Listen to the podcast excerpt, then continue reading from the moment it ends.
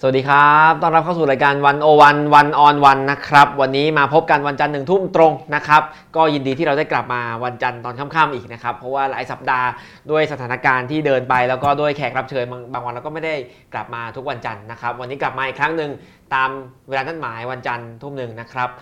ท่ามกลางสถานการณ์การเมืองที่เดินไปนะครับ สื่อเจ้าใหญ่เจ้าหนึ่งนะครับ ที่เป็นที่พูดถึงกันจนเป็นตัวละครตัวสำคัญตัวหนึ่งในความขัดแย้งทางการเมืองที่ผ่านมานะครับ ชื่อที่เราได้ยินบ่อยๆ ก็คือเนชั่นนะครับโดยเฉพาะอย่างยิ่งเนชั่นทีวีจนเกิดเป็นกระแสทางการเมืองในระหว่างที่มีคนชุมนุมทางการเมืองก็มีกระแสแบนเนชั่นเกิดขึ้นมานะครับ ก็เป็นปรากฏการณ์ที่น่าสนใจที่เห็นผู้บริโภคสื่อลุกขึ้นมาประกาศตัวว่าจะแบนช่องใดช่องหนึ่งเป็นการเฉพาะนะครับ คงจะปฏิเสธไม่ได้ว่าเนชั่นในช่วงที่ผ่านมามีหลายรายการ ไม่ใช่ทุกรายการ ที่มีความคิดเห็นทางการเมือง และมีข้างฝั่งทางการเมืองชัดเจน และนำเสนออย่างต่อเนื่องตลอด นะครับ แต่นั่นก็ส่วนหนึ่งก็เพราะว่าภายในเนชั่นเองก็มีการเปลี่ยนแปลงมาตลอดหลายช่วงนะครับ วันนี้นะครับเราก็ได้รับเกียรติจากผู้บริหาร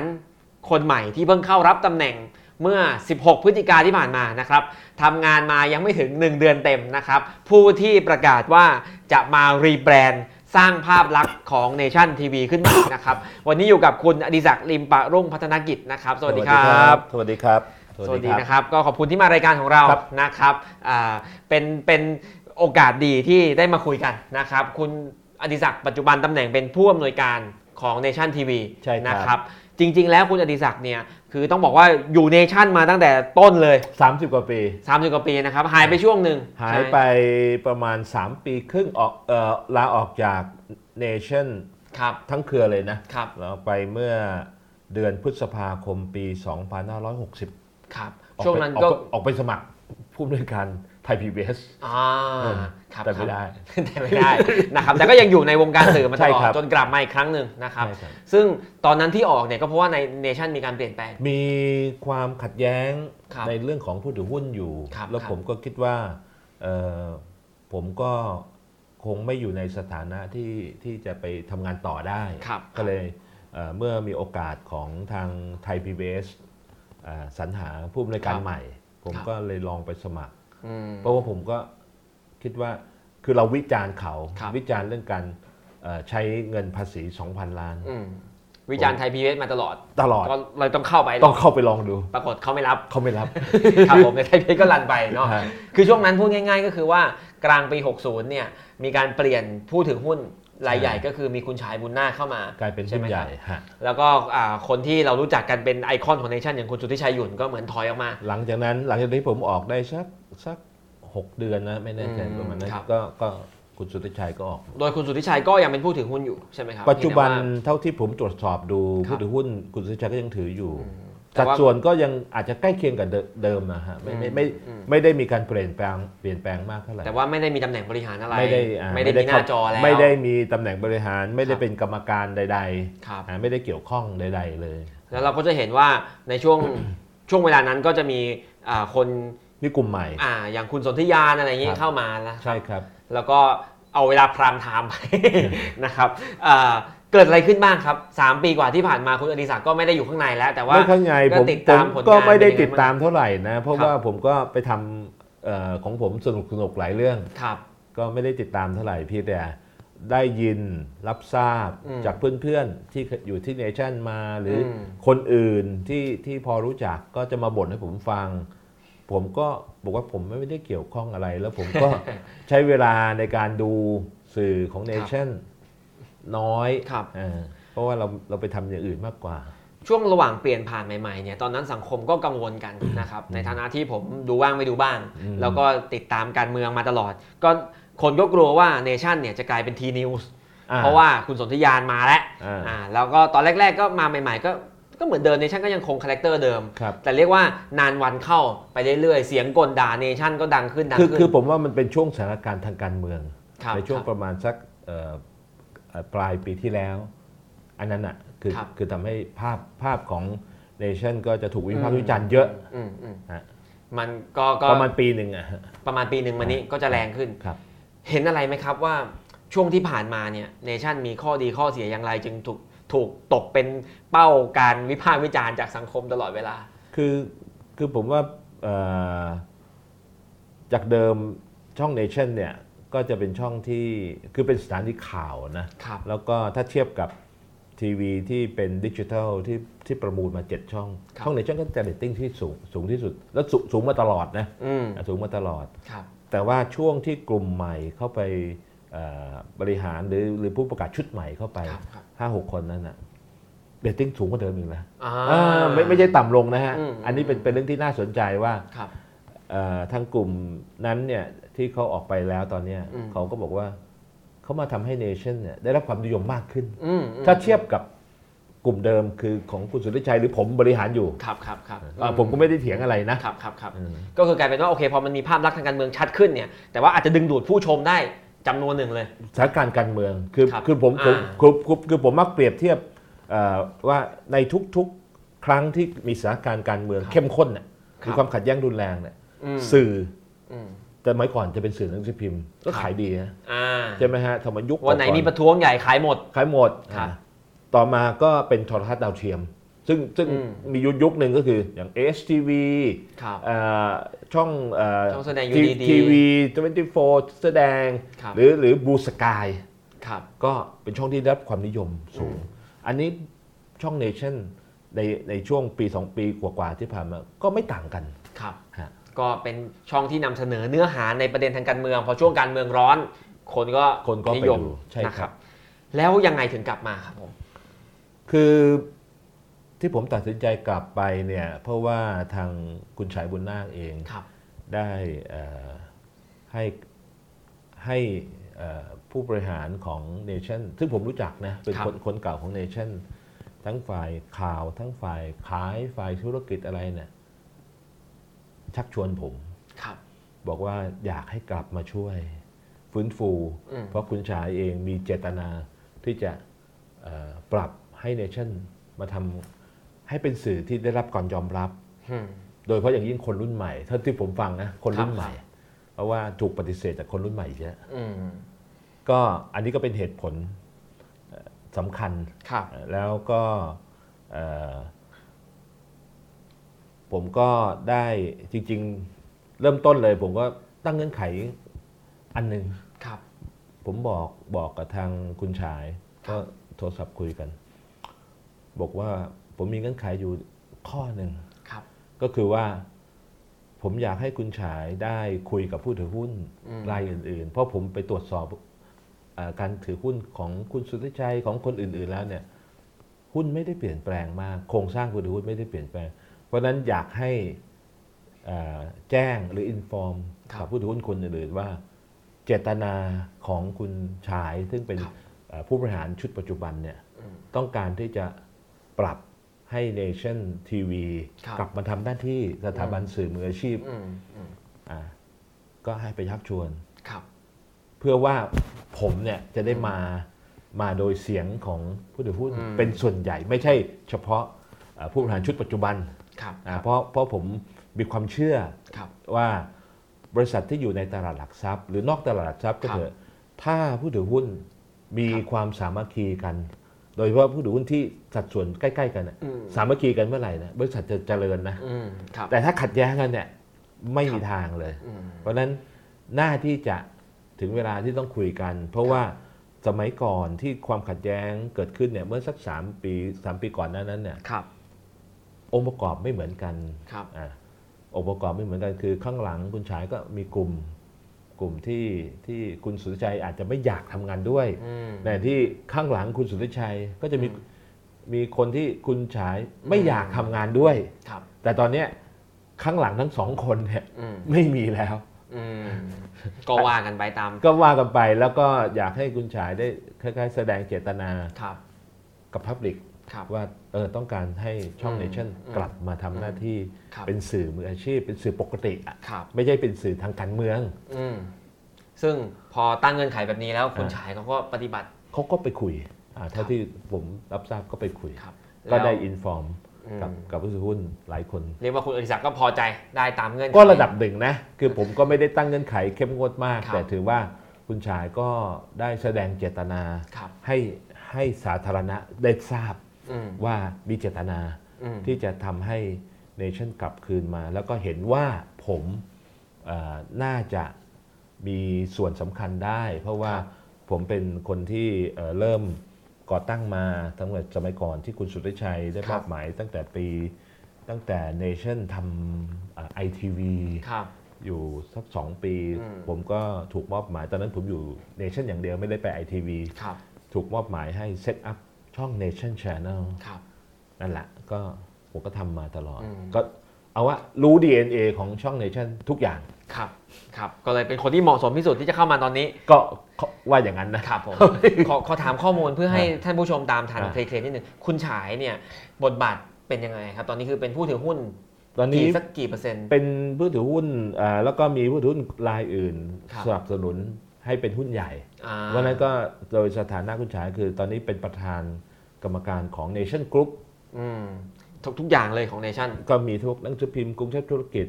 อ่า ครับ เว็บไซต์คมชัดลึกอะไรพวกนี้ด้วย ครับ สื่ออื่นๆด้วยไม่ใช่ไม่ใช่ในคือคือเนชั่นทีวีเนี่ย ครับ อยู่ในบริษัทลูก คือ ครับ บริษัทเนชั่นบรอดคาสติ้ง อืม คอร์ปอเรชั่นคุณชายก็ถือว่าเป็นผู้บริหารสูงสุด ครับ แล้วอย่างคุณสุทธิชัยนี่ตอน คุณ นี้ ชายแค่แค่ถือหุ้น ครับ ถือหุ้นตัวบริษัทแม่ตัวบริษัทเนชั่นมัลติมีเดีย อืม แค่นั้นเองฮะ ครับผมครับผมโอเคครับ แล้วถามจริงๆคืออาพอผม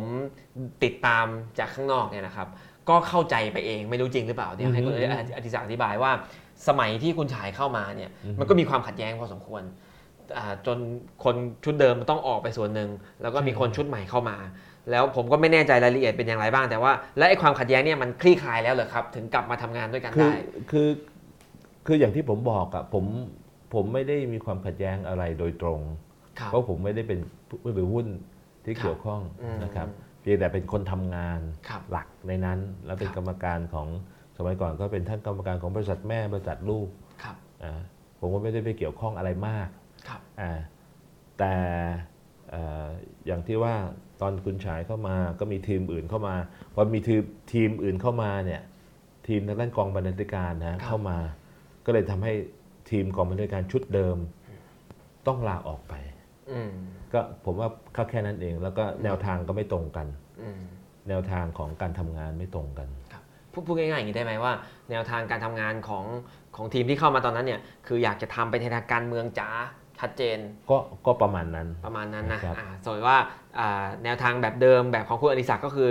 มีสื่อมีความหลากหลาย มีความหลากหลาย ประเด็น ใช่ครับ ครับ เราเราก็ยึดยึดหลักของการทำวิชาชีพเป็นหลัก ครับ ฮะ อะไรอะไรของตอนที่คุยกันกับคุณชายอะไรที่ทำให้คุณอดิศักดิ์เชื่อมั่นว่าโอเค คุณจะทำเนชั่นกลับไปแนวทางเดิมได้ คือคือคือผมก็เชื่อจากการแสดงเจตนาของ ครับ คุณฉายกับ ครับ กับพับลิกนะครับ แล้วก็เอ่อเห็นถึง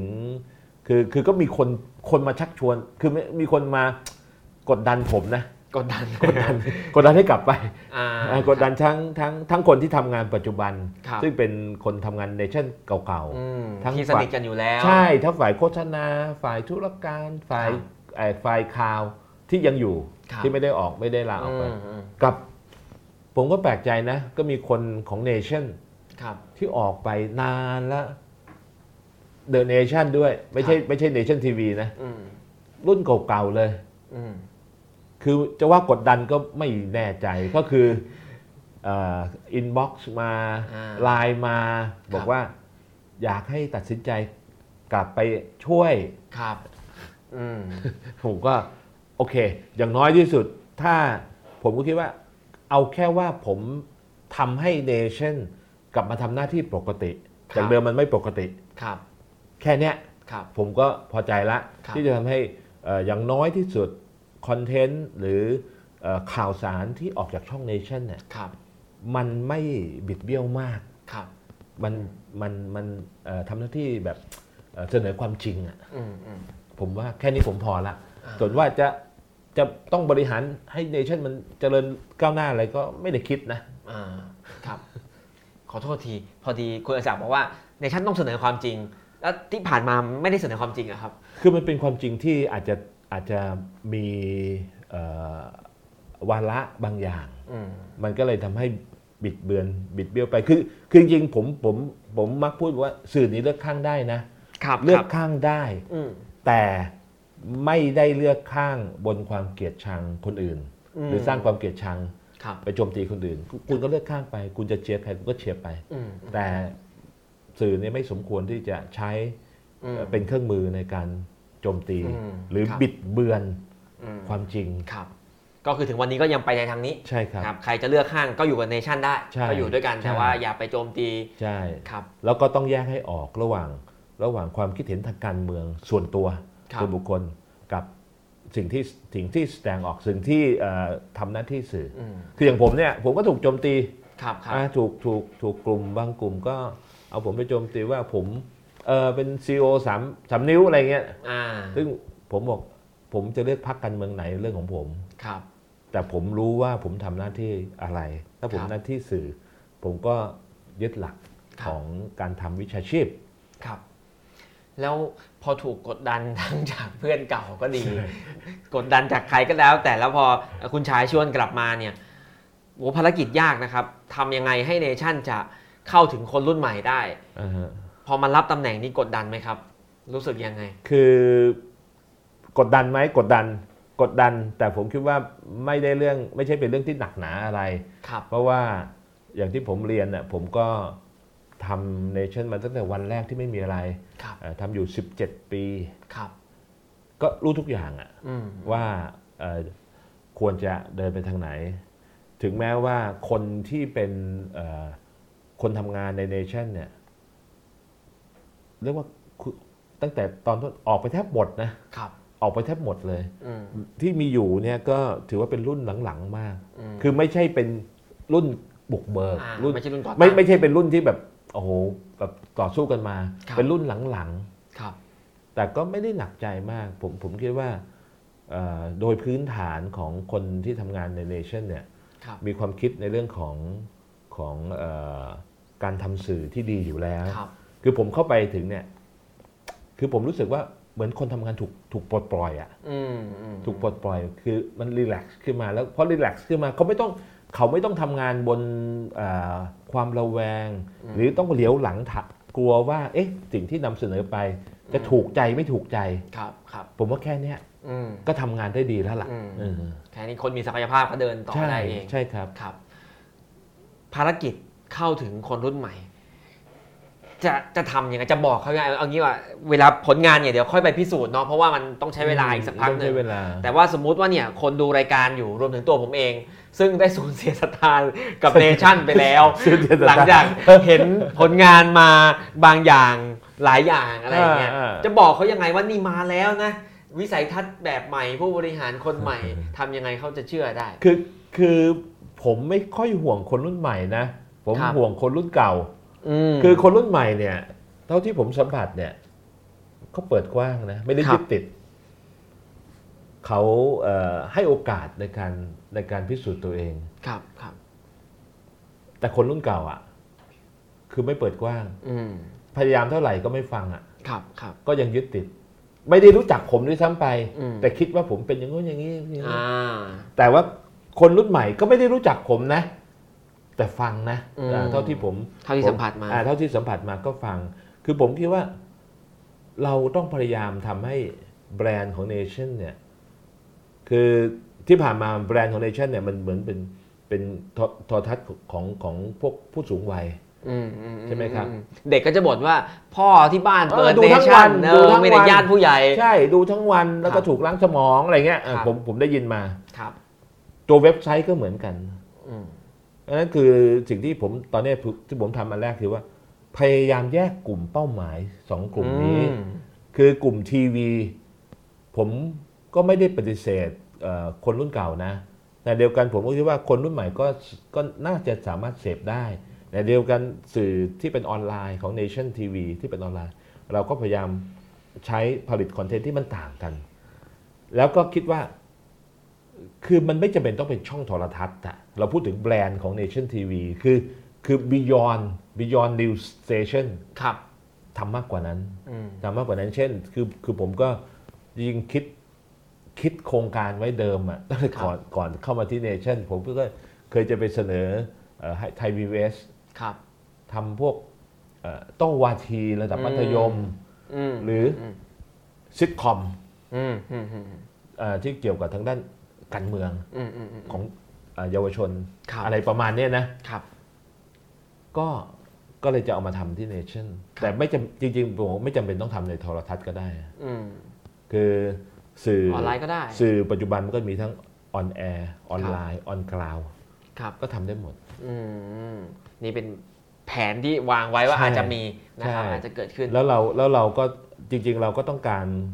เอ่อคนที่ดูโทรทัศน์ที่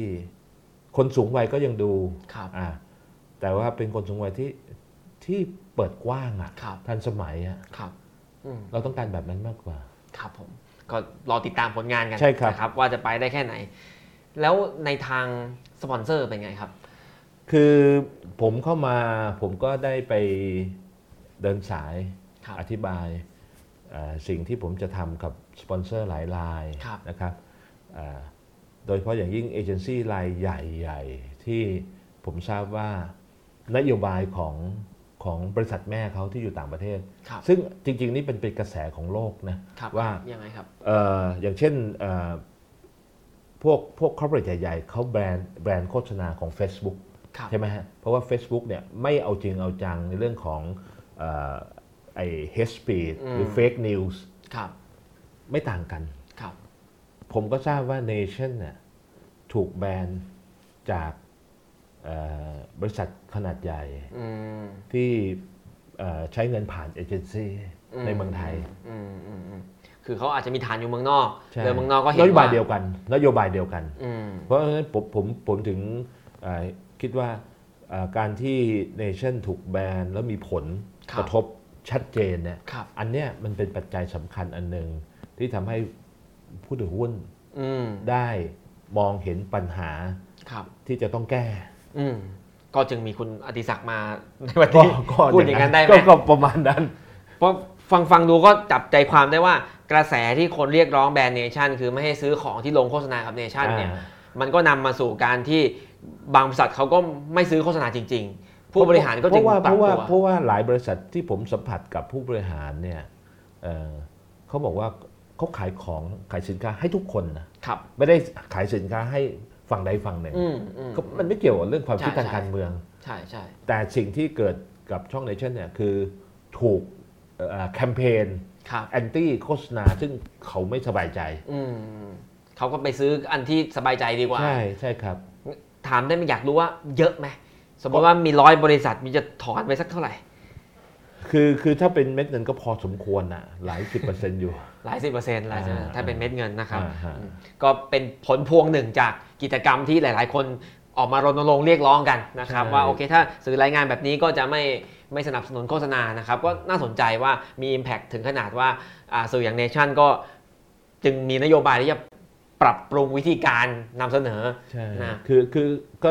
ผมก็ได้เดินสายไปแล้วก็แล้วก็ฟังฟังเสียงด้วย ครับ บางบางรายก็ยังอยู่นะไม่ได้ถอนอะไรนะเอ่ออ ม เขา อืม เขาก็ให้ให้ความเห็นว่า เขาก็อยากให้สื่อเนี่ยทำหน้าที่ตรงไปตรงมา อืม เอ่ออย่าไปมีเรื่องของ hate speed อืม อันนี้สำคัญนะ อืม hate speed เอ่อการสร้างความเกลียดชัง ครับ อันเนี้ยเป็นเรื่องใหญ่ ครับ อืม ก็คือบางบางรายยังอยู่ แต่ว่าพอไปถามเขาเขาก็บอกว่าก็เปลี่ยนก็ดี ใช่ใช่ใช่ ครับครับ อ่า แล้วแล้วอ่าคุณอดิศักดิ์เข้ามาเดือนหนึ่งเนี่ย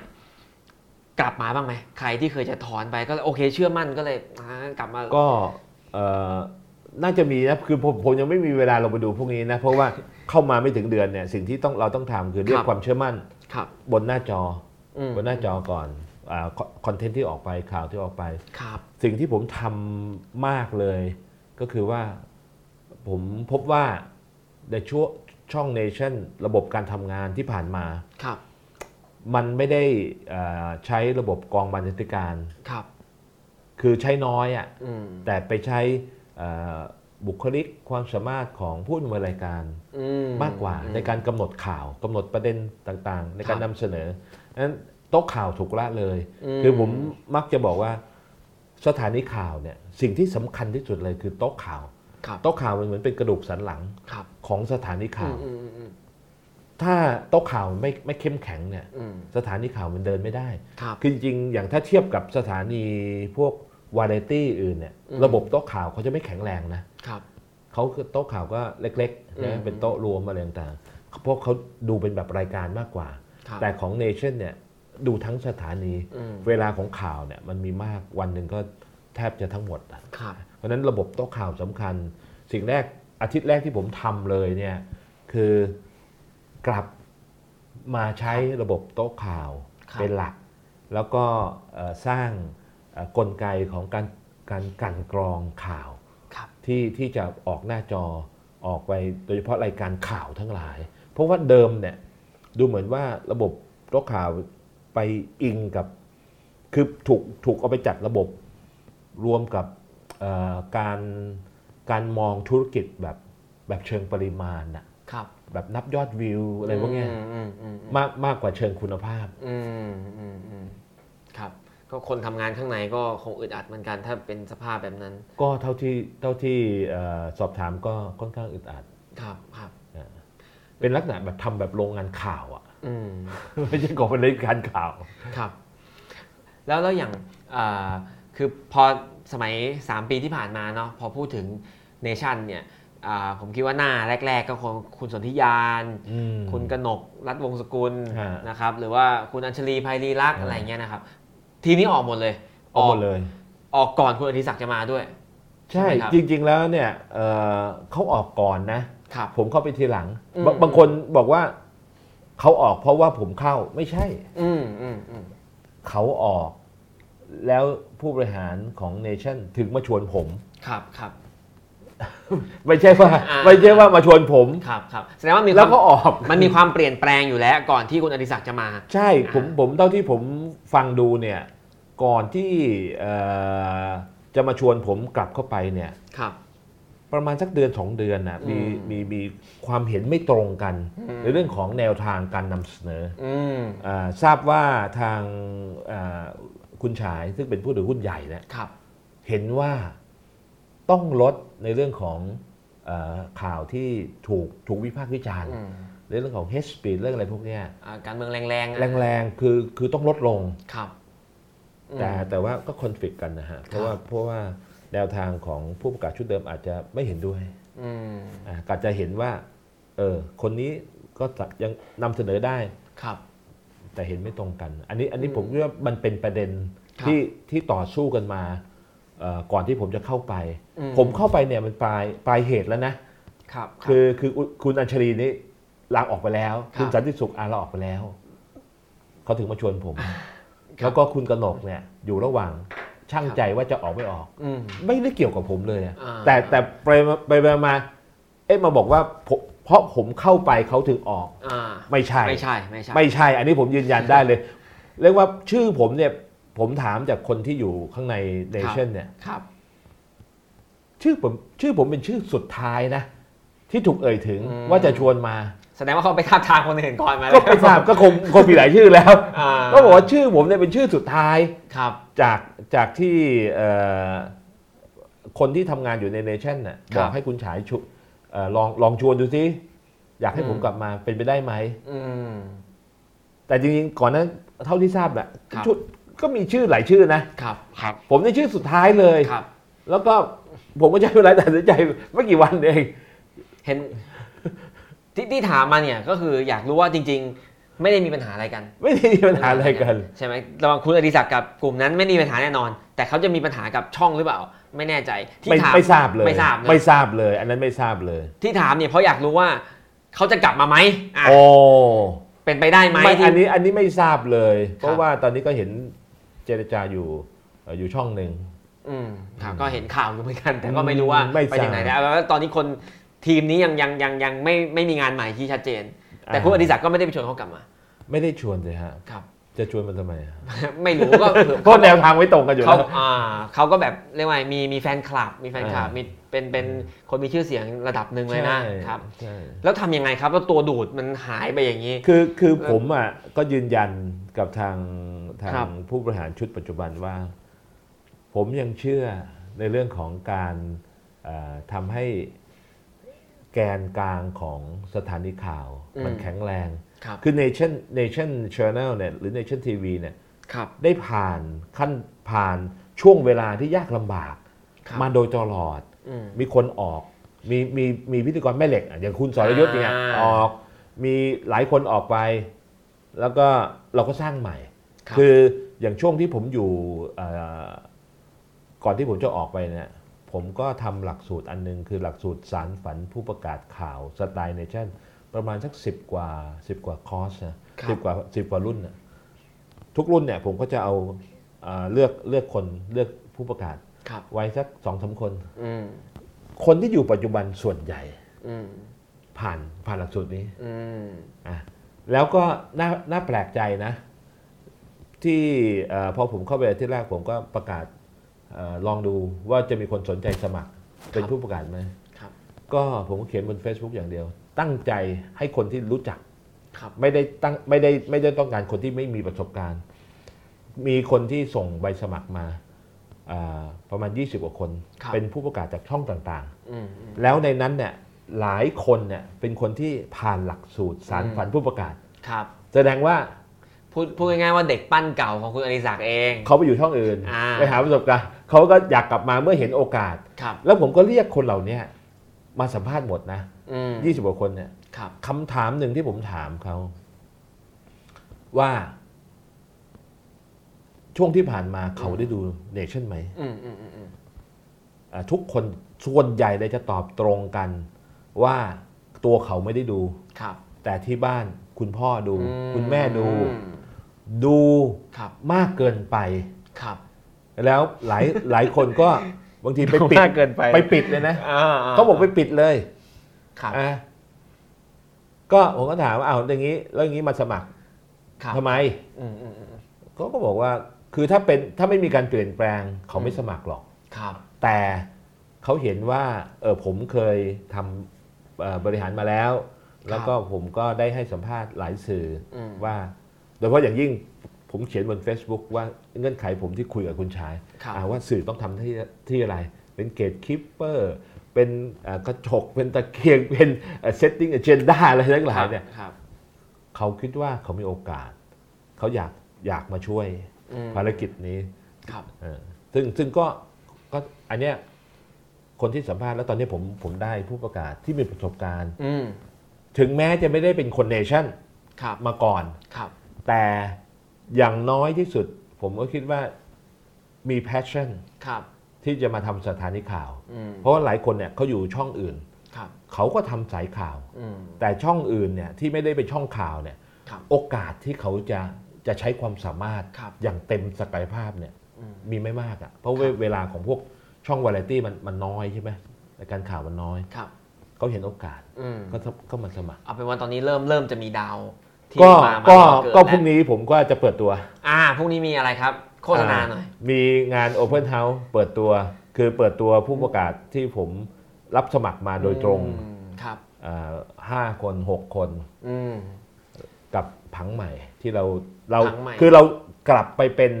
คือผมใช้คำว่า เรากลับไปสู่ตัวตนของสถานีข่าว ครับ ที่แท้จริง ครับ อ่า โอเคเพราะฉะนั้นพรุ่งพรุ่งนี้เราจะได้รู้กันว่าวิสัยทัศน์แบบเนชั่นแบบเดิม ที่ แบบ กำ เดิ ลั ม งจะเอามาทำใหม่ ใช่ อ่าจะเป็นยังไงบ้าง ใช่ครับ พร้อมหน้าตาตัวละคร ถึงแม้ถึงแม้ผู้ประกาศชุดใหม่ จะไม่ ครับ ใช่เป็นคนที่เอ่อเป็นเนชั่นแท้ ครับ ๆคือว่าว่าเนชั่นที่ผ่านมาเนี่ยไม่เคยไม่เคยรับผู้ประกาศที่มีประสบการณ์จากช่องอื่น อ่า ปั้นเอง ครับ ปั้นเองตลอด ครับ 17 17 ปีที่ผมอยู่เนี่ย ครับ ปั้นเองหมด อืม แต่ตอนนี้เริ่มมี อันนี้อันนี้เป็น ริ่มมี อันนี้เป็นครั้งแรก ครับ เพราะว่ามันเป็นเป็นความจำเป็น ครับ เราก็เชื่อว่าคนเหล่าเนี้ยเราเราจะเอามาหลอมรวมกับคนเนชั่นเดิม ครับ ให้เป็นจิตวิญญาณแบบเนชั่นได้ ครับ มาเจรนายให้ให้คให้รับ ให้ให้สามารถเป็นจิตวิญญาณได้ เพราะว่าอย่างน้อยสุดผมก็ได้คุย ครับ ทุกคนคุยอย่างจริงจัง อืมขอขออีกนิดหนึงในในระหว่างเปลี่ยนผ่านมาเป็นยุคที่กำลังจะเป็นยุคใหม่แต่เอา value เดิมมาเนี่ยครับ อ่านอกจากผู้ประกาศที่มีชื่อเสียงหลาย ๆ ท่านที่ออกไปเนี่ย มีทีมที่เรียกว่าเห็นด้วยกับแนวทางแบบนั้นออกไปอีกไหมเยอะไหม โอ้ รวมแล้วนอกจากเอ่อที่เป็นผู้ประกาศหลักออกไป 7-8 คนนั้นนะ ครับ เอ่อมีทีมที่เป็นซัพพอร์ตพวกกราฟิกพวกอะไร ครับ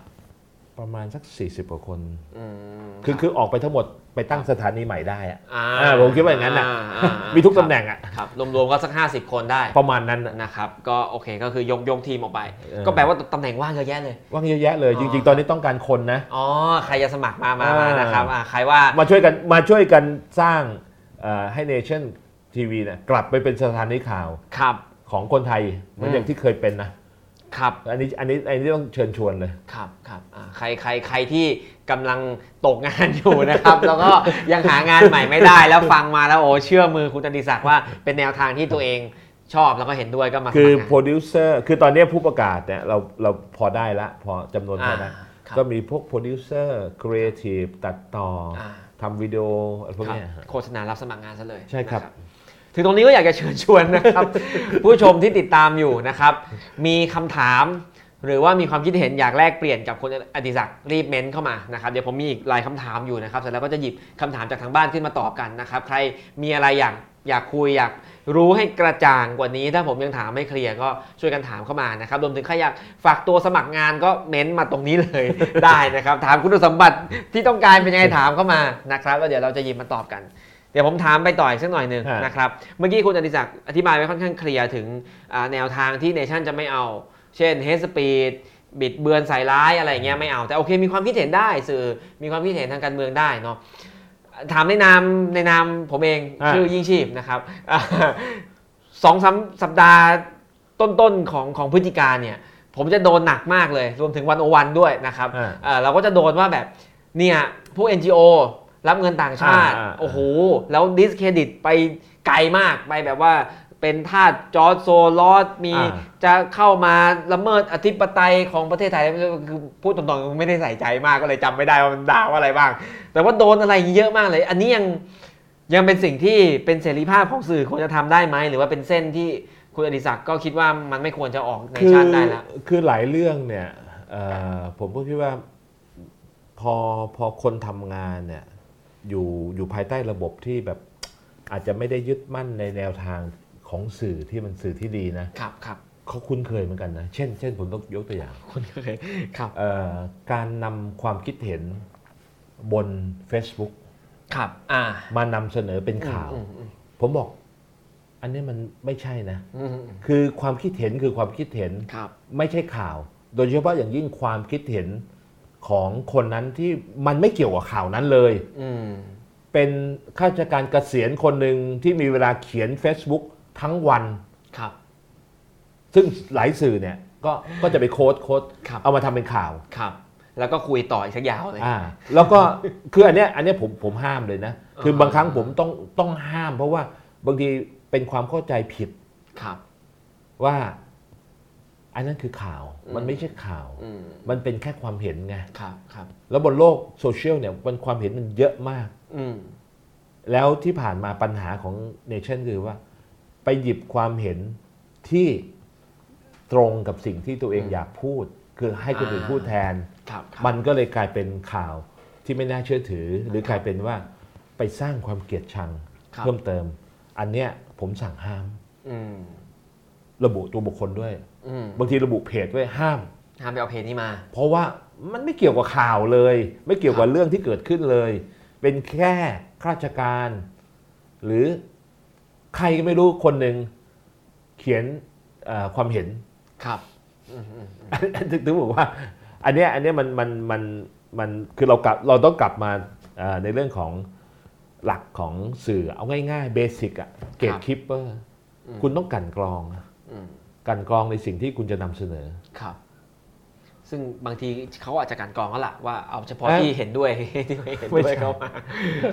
มันมันมันมันก็อย่างที่อย่างที่คุณยิ่งชีพบอกว่า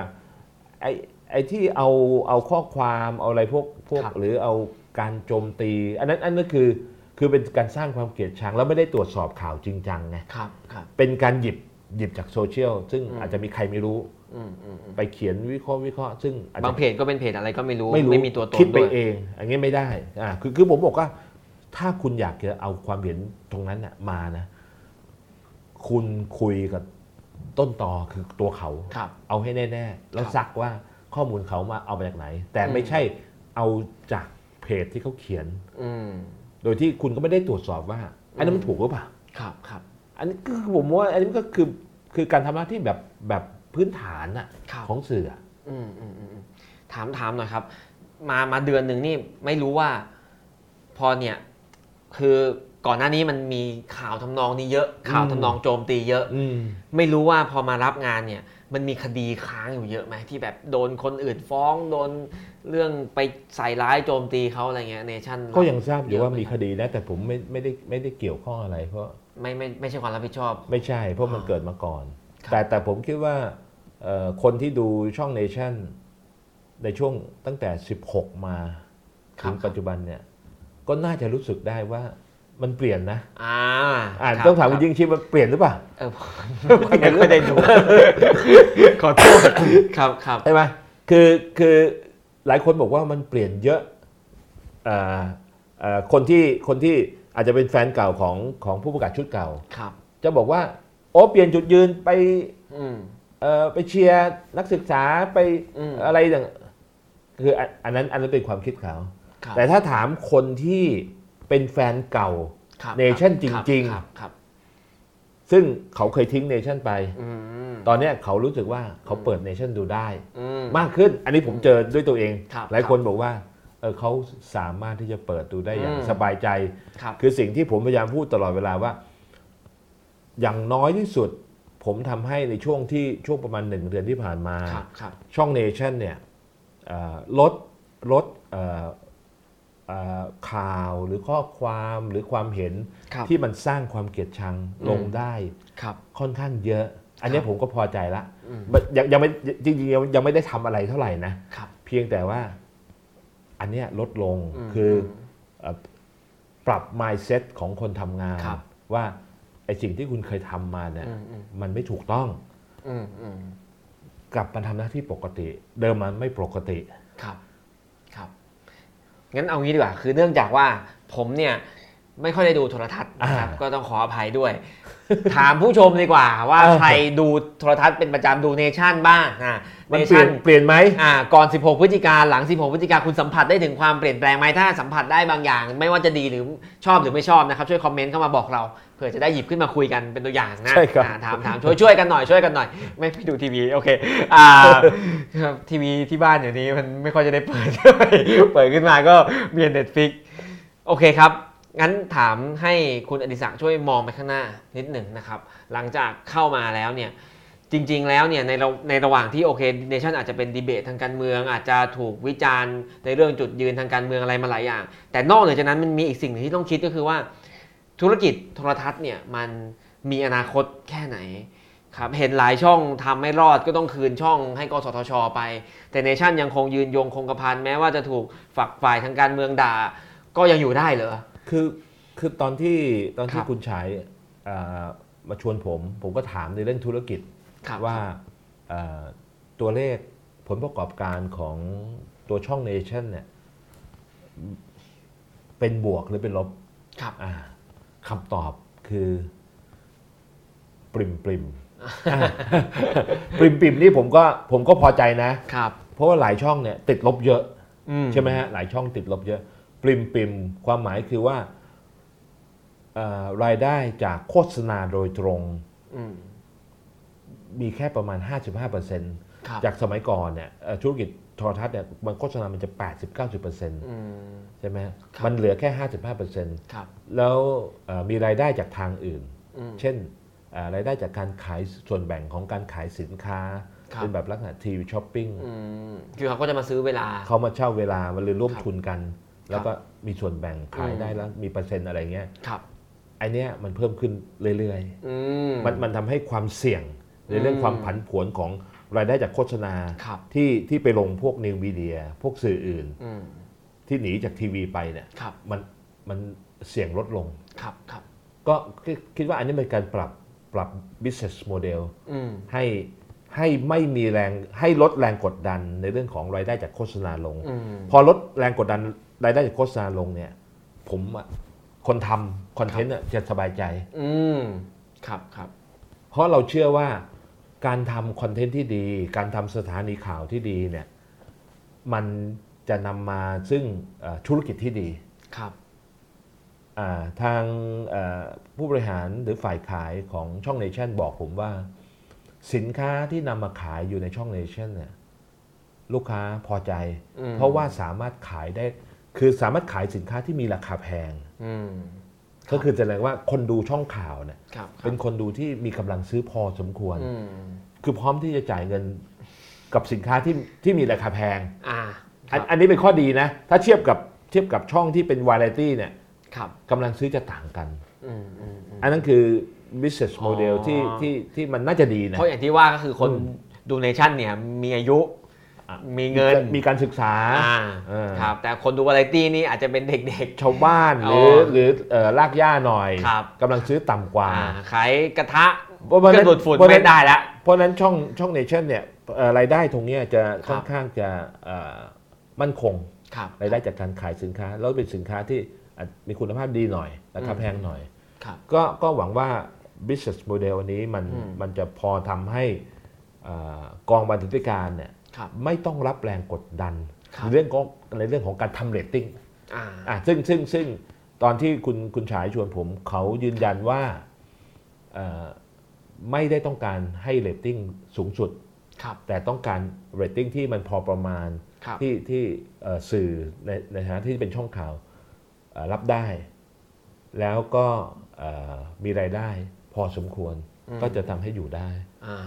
ก็ก็ตรงนี้ก็เป็นเป็นเป็นเรื่องดีนะ ครับครับ เออ แต่ แต่ว่า หลายๆช่อง ในระยะยาวเนี่ยมันจะยั่งยืนแค่ไหน อืม อันนี้ก็ไม่รู้ เพราะว่าเพราะว่ามีเดียแลนด์สเคปมันเปลี่ยน ครับ ตลอดไง ครับครับ มันเปลี่ยนเปลี่ยนเปลี่ยนแม้กระทั่งอย่างอย่างพวกโซเชียลมีเดีย Facebook ปัจจุบัน ครับ หรือ YouTube มันก็อาจจะมีโซเชียลมีเดียประเภทอื่นมา อืม มาดิสรับมันอีกอะ ครับ เราเราก็ไม่รู้ แต่ที่สำคัญที่สุดเลย ผมก็คิดว่ามันเราพูดถึงธุรกิจคอนเทนต์มากกว่า ครับ อ่าคือเราพูดถึงความเป็นมากกว่ามากกว่าสถานีข่าว Beyond Beyond News Station Beyond ไอไอ terrestrial TV อ่ะ ครับ คือเราทำคอนเทนต์ในเชิงข่าวสารและสาระ ซึ่คงรับ มันยังมีอีกหลายรูปแบบที่เราสามารถนำเสนอได้ โดยที่ไม่จำเป็นต้องใช้แพลตฟอร์ม ครับ ของทีวีอย่างเดียว อืมครับ อ่าเช่นพวกกิจกรรมที่เป็นออนกราวที่ใช้แบรนด์ของเนชั่น อืม คือคือเราต้องทำให้ให้แบรนด์ของเนชั่นมันได้รับความน่าเชื่อถือ ครับ ถ้าถ้ามันน่าเชื่อถือนะมันจะนำไปสู่การทำอย่างอื่น เช่นด็อกิเมนทรีชั้นดี อืมครับ แม้กระทั่ง OTT ตลาดของ Netflix ครับ เราก็มอง อืม ก็สามารถที่จะไปได้ ครับ เพราะว่าแบรนด์ของ Nation เนี่ยเอ่อในอดีตเนี่ยมันเป็นแบรนด์ที่ที่ไปอิงกับตัวหนังสือพิมพ์ The Nation ใช่ไหมฮะ ที่เป็นลักคือคือมีความเป็นอินเตอร์ ครับ พอสมควร อืม แต่ตอนเนี้ยตัวหนังสือพิมพ์มันปิดไปเอ่อสัดส่วนรายได้จากส่วนของที่เป็นภาษาอังกฤษมันน้อย ครับ น้อยลง ตัวรายได้ใหญ่มันจะอยู่ที่ตัวทีวี ครับ เป็นเป็นเป็นแบรนด์หลัก ครับ แต่ว่ามันก็ไม่จำเป็นต้องอยู่บนช่องทีวีไง อืม ถ้าถ้าสามารถทำให้แบรนด์ของเนชั่นไม่จำเป็นต้องเนชั่นทีวีนะคำว่าเนชั่น ครับ มันไปได้หมดอะเป็นเนชั่นด็อกิเมนทรี อืม เนชั่นซิทคอม ครับ อะไรพวกเนี้ย ก็จะได้มีรายได้มีกิจกรรมอื่น ใช่ ๆด้วย ใช่ แต่ว่าอ่ะงานสร้างแบรนด์ของเนชั่นให้มันได้รับการยอมรับเนี่ยคุณเอกศักดิ์คิดไหมว่า จะต้องใช้เวลาสักกี่ปีในการดึงกลับมา มันต้องทำตลอด คือผมผมจะเปรียบเทียบของการทำสถานีข่าวเนี่ย ครับ เป็นการเอ่อปั่นปั่นจักรยานทางไกล ครับ หรือวิ่งมาราธอน อืม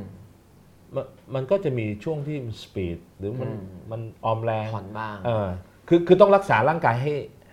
สุขภาพให้ดีอะต้อง ครับ ต้องแข็งแรงตลอด ครับครับ ใช่ไหมดูแลสุขภาพให้ดี อืม แล้วมันก็จะเดินทางไกลได้ อืม คือคืออย่างคนที่ปั่นจักรยานทางไกลเนี่ย ครับ ส่วนใหญ่ก็เริ่มจากทางใกล้ อืม แล้วก็ค่อยเพิ่ม อืม เพิ่มระยะทางเพิ่มระยะทาง ครับ กำลังมันอยู่ตัว มันก็จะไปได้ไกลขึ้น ครับครับ มันวิ่งมาราธอนเนี่ย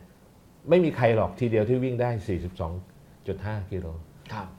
3 กิโล ครับ 5 กิโล สะสมพลังไปเรื่อยๆทำสถานีข่าวทำคอนเทนต์ในเชิงคุณภาพเนี่ยผมก็ต้องสะสม อืม สะสมกำลัง ครับ คือความน่าเชื่อถือมันสะสมตัวขึ้นมา ครับ ถึงวันนี้นี่งานออนกราวที่มันมาจากงานที่มาจากอ่าภาพลักษณ์ที่ดีของเนชั่นมีบ้างไหมครับ มี ยั เย ง อะไหม ไม่ ค ค รั รับ บผมเพิ่งเข้ามาเดือนหนึ่ง อืม คือคือที่ผ่านมาเหมือนว่า ไม่ได้ทำพวกนี้เท่าไหร่ ครับ อาจจะทำอีกอีกรูปแบบหนึ่งนะแต่ว่าเอ่อแล้วผมก็คุยกับคนเก่าๆของเนชั่นนะครับ ที่ที่ไม่ใช่ฝ่ายข่าวนะ ผมก็ก็ตกใจเหมือนกัน ครับ เอ่อมีคนขับรถคนหนึ่ง เขาบอกเขาทำงานเนชั่นมา 20 กว่าปี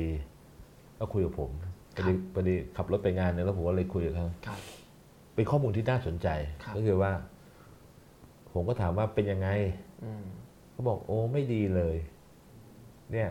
เอ่อขับรถส่งหนังสือพิมพ์ที่ขอนแก่น ครับ ต้องแกะโลโก้ของเนชั่นออก อืม ช่วงที่ผ่านมานะ อืม ช่วงเดือนก่อน ต้องแกะโลโก้ออก ไม่กล้า นั่น ไป นั่นแสดงว่ามันไม่ได้เฉพาะตัวนักข่าว ที่บอกว่า อ่านั นักข่าวของเนชั่นไม่สามารถรายงาน ครับ เอ่อในในกลารผู้ชุมนุมได้ ครับครับ ไม่ใช่ ไม่ใช่แค่นั้นนะครับมันเป็นภาพลักษณ์ทั้งองค์กร ครับ ซึ่งก็ก็อันเนี้ยก็คงน่าจะเป็นสาเหตุหนึ่งที่ทำให้เอ่อผู้ถือหุ้นตัดสินใจว่าต้องต้องปรับภาพลักษณ์ ครับ อ่ากลับมาให้ให้ให้ให้เป็นที่ยอมรับของสังคม ครับ มันถึงจะอยู่ได้ในธุรกิจนี้ ครับ แล้วมันอยู่ไม่ได้ อืม คือมันมันไม่ใช่แค่นักข่าวรายงานไม่ได้ ครับครับ จะอยู่ในธุรกิจไม่ได้ ครับ งั้นงั้นคำถามสุดท้ายของผมนะครับ ก่อนที่ทางบ้าน ฮะ เราจะไปดูคำถามว่ามีใครถามมารีบรีบถามมานะครับรีบถามมาเออพอพูดถึงผู้ถือหุ้นก็เลยขอปิดอย่างนี้ว่า แล้วเอาจริง ๆ คือในในในภาพลักษณ์ในความทรงจำของผมเนี่ยนะครับ คุณฉายเนี่ยก็คือคนที่เข้ามาแล้วก็เปลี่ยนเนชั่นไปยุคหนึ่งนะครับ แล้วคุณฉายเองเนี่ยก็อ่ามีภรรยาอยู่พรรคพลังประชารัฐนะครับ เราในแง่หนึ่งก็ยัง ไว้ใจคุณฉายได้ไหม ว่าจะไม่พาเนชั่นให้เป็นสื่อที่สนับสนุนแนวทางของรัฐบาลนี้ หรือว่าอยู่ตรงข้ามกับคนที่ต่อต้านรัฐบาลนี้ คุณอดิศักดิ์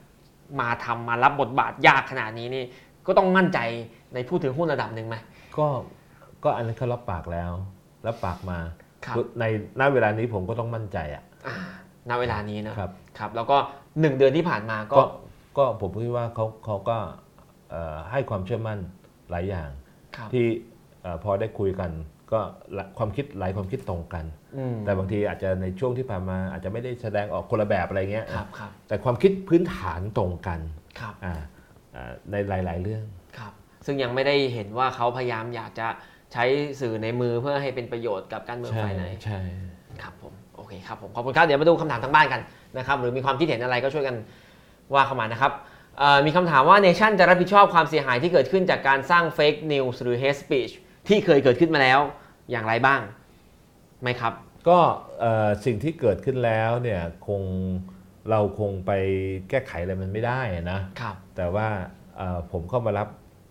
รับงานรับหน้าที่ได้ได้เดือนหนึ่งนโยบายแรกเลยก็คือการเอ่อลดการใช้ hate speech ครับ การระมัดระวังในเรื่องของเฟกนิวส์ ครับ นั่นนั่นเป็นที่มาของการทำให้ระบบโต๊ะข่าว ระบบ ครับ บรรณาธิการข่าวกลับมา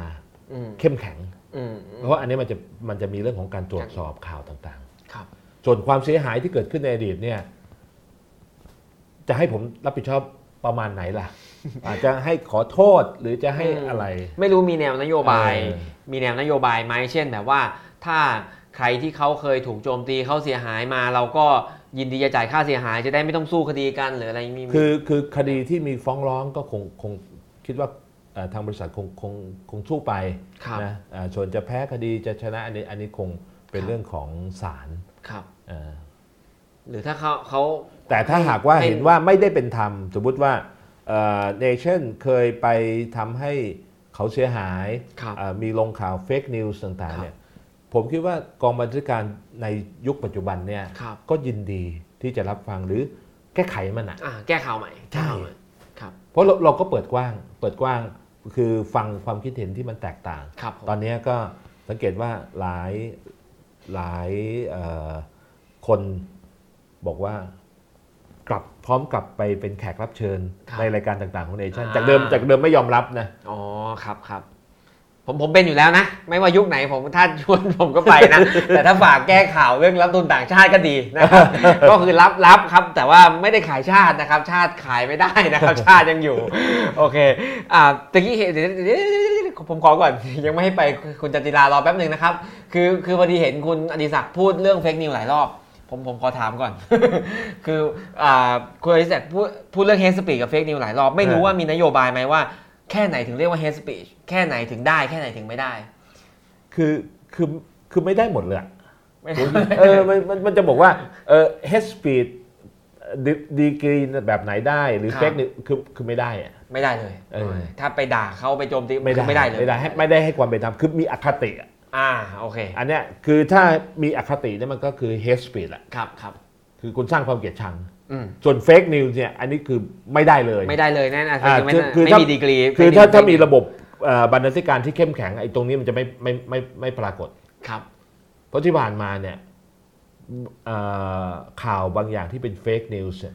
มันไม่ได้ผ่านระบบโต๊ะข่าว อ่า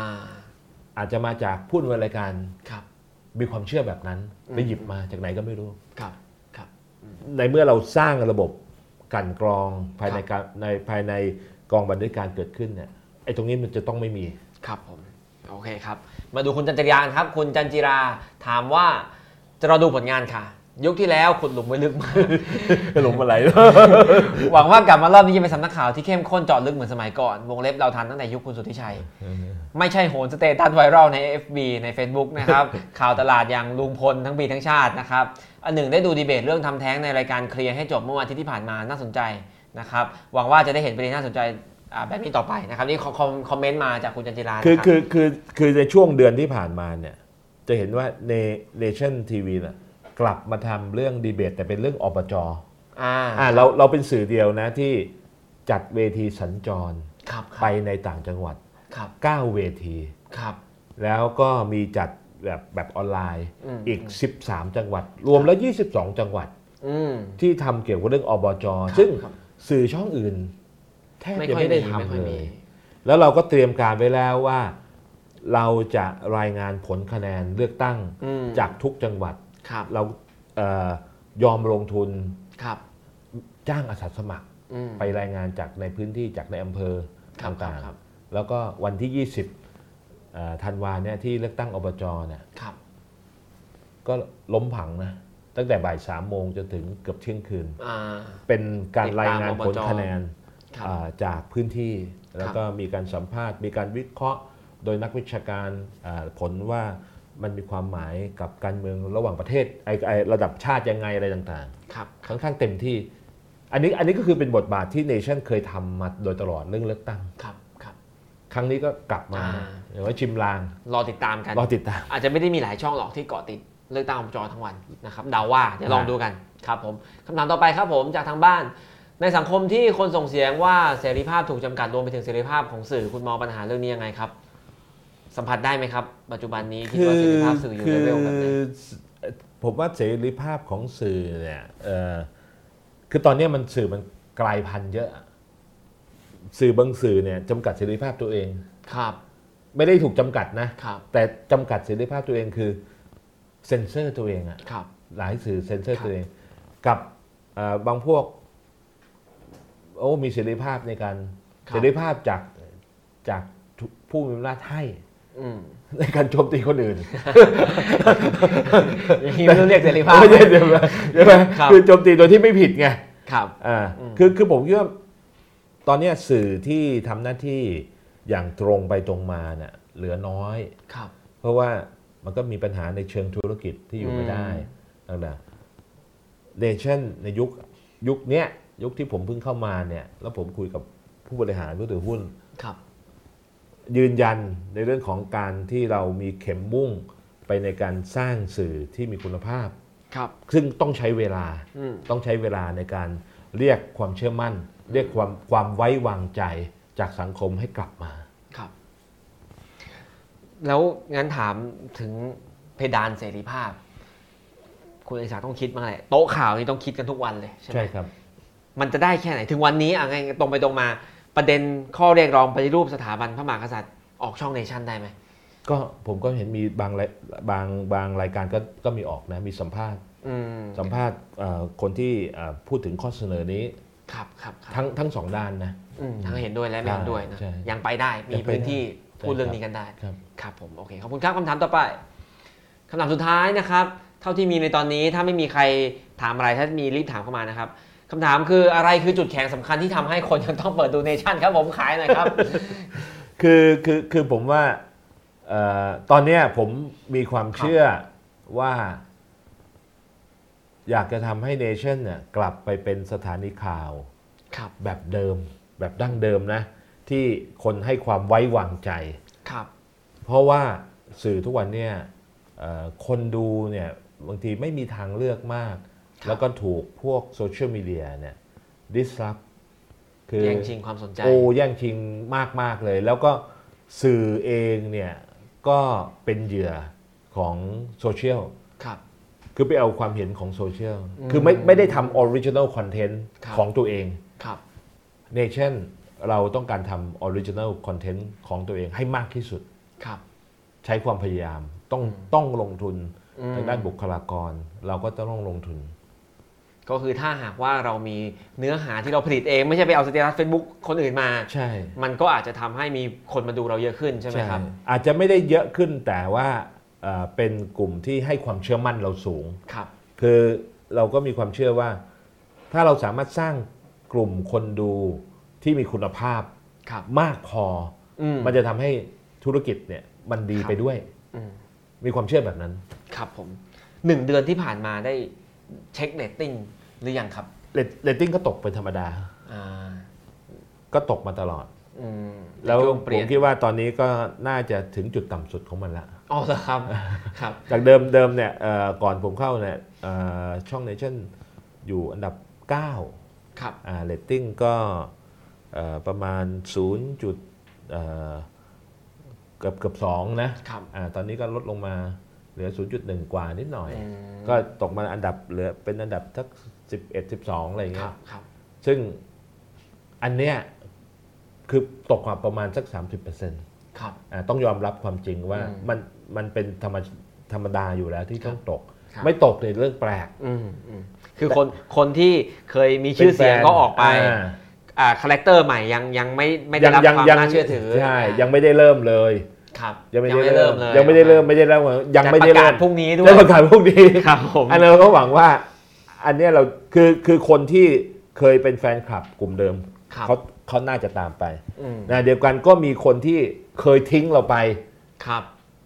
เคยเป็นแฟนเก่า ครับ แล้วทิ้งเราไป ครับ เราก็หวังว่าคนเหล่าเนี้ยจะกลับเข้ามา ตอนนี้กำลังทยอยทยอยๆมาก ำลังทยอยทยอยมา ครับ ผมครับผม มีคำถามมาเพิ่มครับผมคำถาม ขอคำถามนะครับเอาโอ้โหถามยากด้วย ถามยาก มองอนาคตวงการสื่อไทยในยุคเทคโนโลยี disruption และ political disruption อย่างไรโอเคครับอย่างนี้อันนี้มองกว้างๆแล้วไม่ใช่เฉพาะ nation ว่าสื่อ ทีวีก็ดีมีอนาคตไหม คือคือคือผมว่าทีวีเนี่ยนะมันก็เป็นแพลตฟอร์มหนึ่ง ครับ แล้วก็อย่างอย่างอย่างช่องดิจิทัลเนี่ย ครับ อายุสัมปทานมันเหลืออีก 8 ปี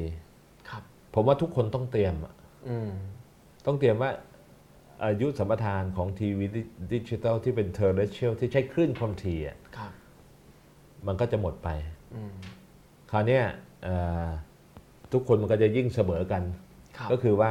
แล้วเราก็ยังไม่รู้หรอกว่าไอ้ไอ้โซเชียลมีเดียหรืออเอ่อเทคโนโลยี disruption ที่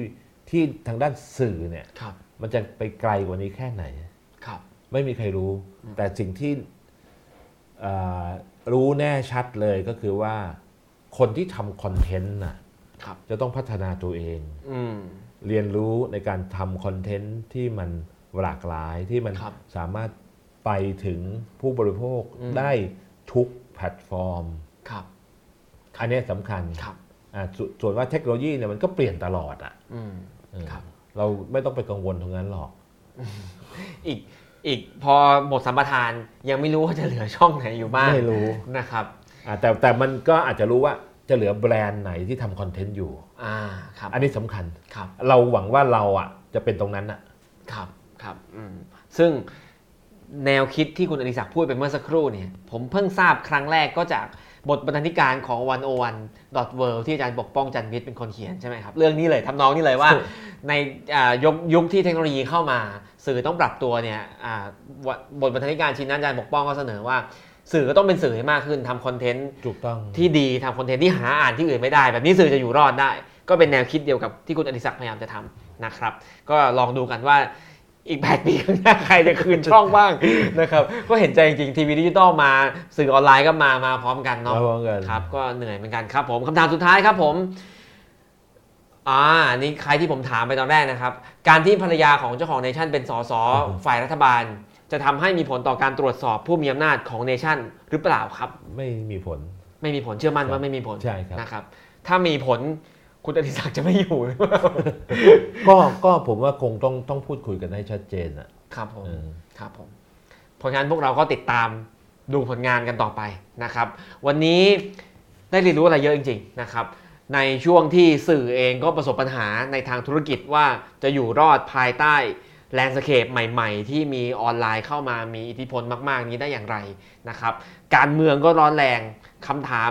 ที่สื่ออย่างเนชั่นต้องเผชิญมีทั้ง ตัวตนทางการเมือง มีทั้งภาพลักษณ์ที่ผู้บริโภคมอง และมีทั้งความท้าทายเรื่องบริบทใหม่ๆ ของสื่อที่กำลังเกิดขึ้นด้วยนะครับเป็นโจทย์ที่คุณอดิศักดิ์กำลังเผชิญหน้ากับมันอยู่ นะครับ ซึ่งเนชั่นยุคใหม่ที่เอา